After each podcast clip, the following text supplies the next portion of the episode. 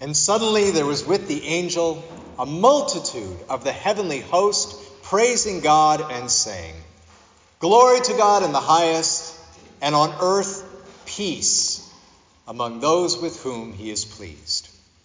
Grace, mercy, and peace be with you from God our Father and our Lord and Savior Jesus the Christ on this Christmas Eve. Amen. You cannot talk about Christmas without also talking about war. Or, so said a professor that I was listening to this week from Minneapolis in a podcast. Actually, most of the people that were with him in that interview said, How so? Somehow we have managed to get through all lo these many Christmas Eves and Christmas days without ever really making the center of our discussion and reflection be about warfare. And yet, any of the adults who have been with me on Sunday morning studying Revelation know that Revelation is filled with warfare language about the great war between those who are on the side of God and those who are opposed to his reign. Michael Card, in a great song based on Revelation, wrote Behold, a war in heaven reflected here on earth.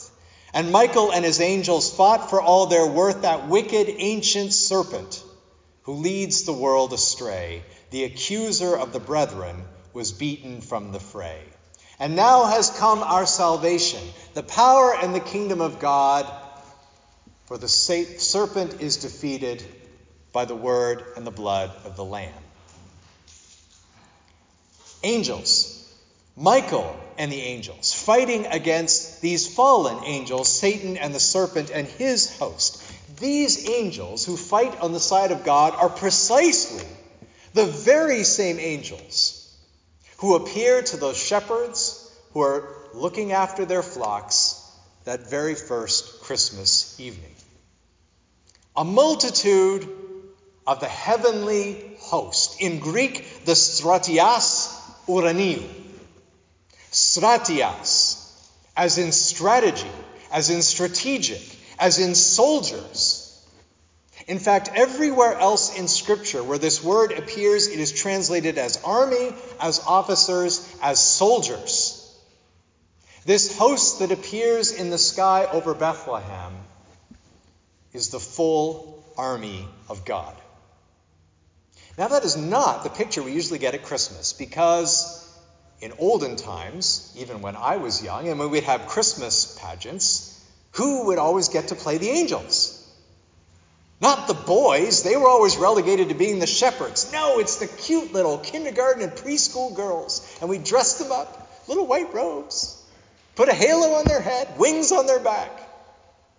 And they are supposed to represent the armies of Almighty God the real army, when they show up, it's no wonder the shepherds were afraid.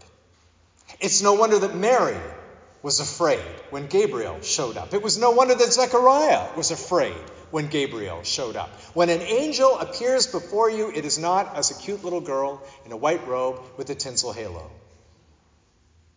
It is someone to strike fear into the heart of even the most devout. Because these are the soldiers, the army of our God. It is precisely why we have that reading from Isaiah chapter 9 every Christmas Eve.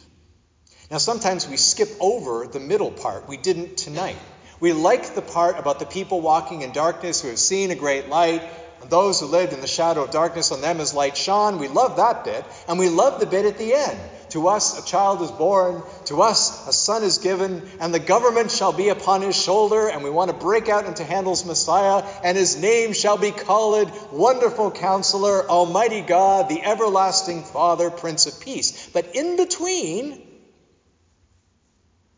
Isaiah says, For the yoke of his burden and the staff for his shoulder, the rod of his oppressor, you have broken as on the day of Midian. For every boot of the tramping warrior in battle tumult and every garment rolled in blood will be burned as fuel for the fire. Warfare. There is a war that is going on.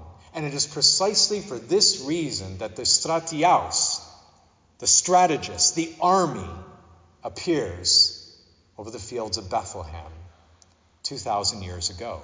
Now, this is not a frontline Middle Eastern Second World War type of war, where we are all far, far back from the front line and have no idea what it's actually like to fight, except, of course, our troops who've been deployed.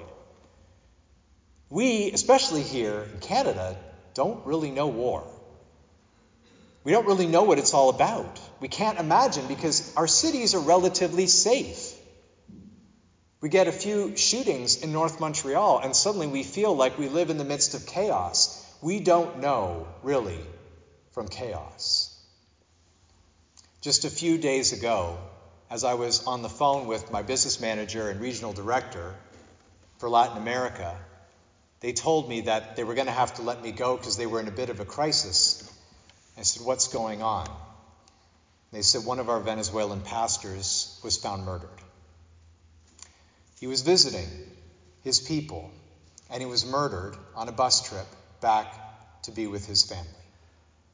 There are parts of the world that understand war, and it's not really us, because we don't have mortar fire on their way to the Dépanneur.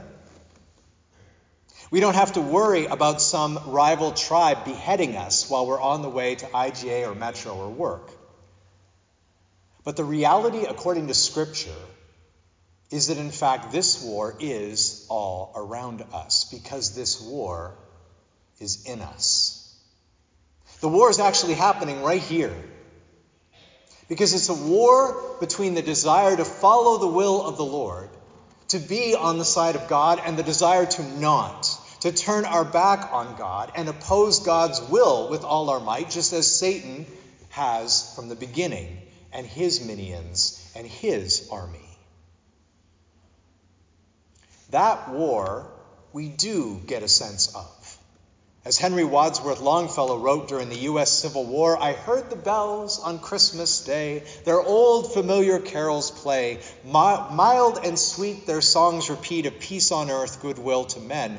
But in despair I bowed my head. There is no peace on earth, I said, for hate is strong and mocks the song of peace on earth, goodwill to men. The reality is that we actually have been in the war so long and are so shell shocked by it that we've forgotten that that's what is actually happening.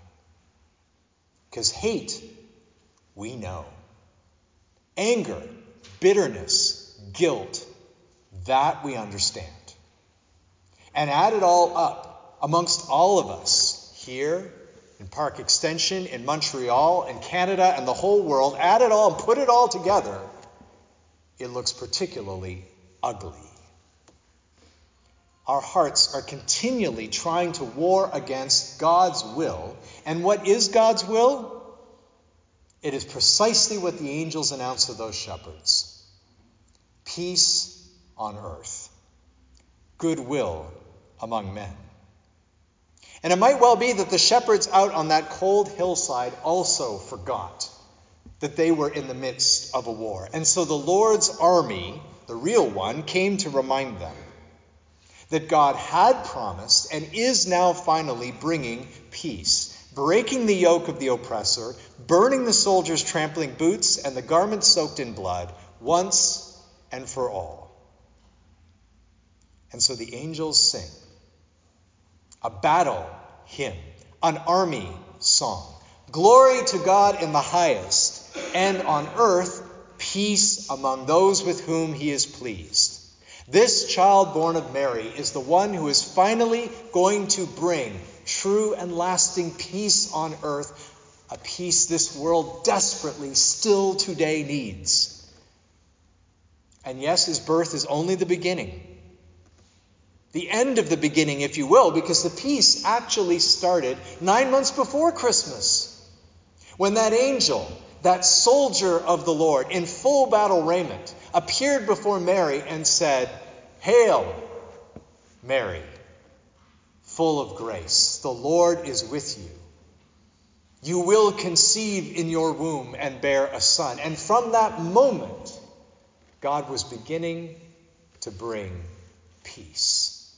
As God wraps himself up in the womb of that young woman from the north of Israel and says, Now at last there will be peace.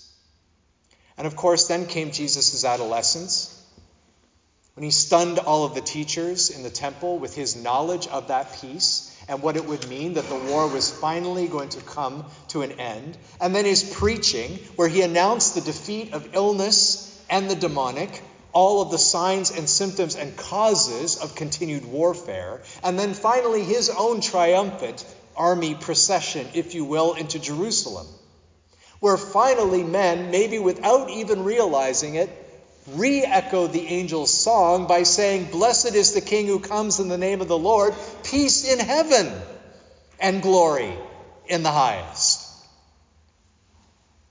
Because that's the only way you can have peace, right? Is to have the two armies face off and say, Let us be reconciled. To have the angels of the Lord say, Peace on earth, and the children of men say, Peace in heaven. And all of it coming to pass because of this child who would restore the relationship that had been lost between us and our God. At long last, the armies of heaven could stand down, and there could at last be rest. Don Richardson, name probably known to almost none of you, which is unfortunate, was a great Canadian Christian missionary. Fell asleep in Christ a year ago yesterday. He and his wife brought the gospel to two warring tribes in the jungles of Papua New Guinea, one of the most remote places on earth. They labored for years to find a way to get those two tribes to understand what God had done for us in this child whose nativity we celebrate tonight, until something exceedingly strange happened. The two tribes with whom they had been working had been fighting and making their work more and more impossible. And so the Richardsons announced that they were just going to have to leave. They couldn't justify continuing to stay there. And at that moment, the two tribes, for whatever reason, decided that now was the time to reconcile.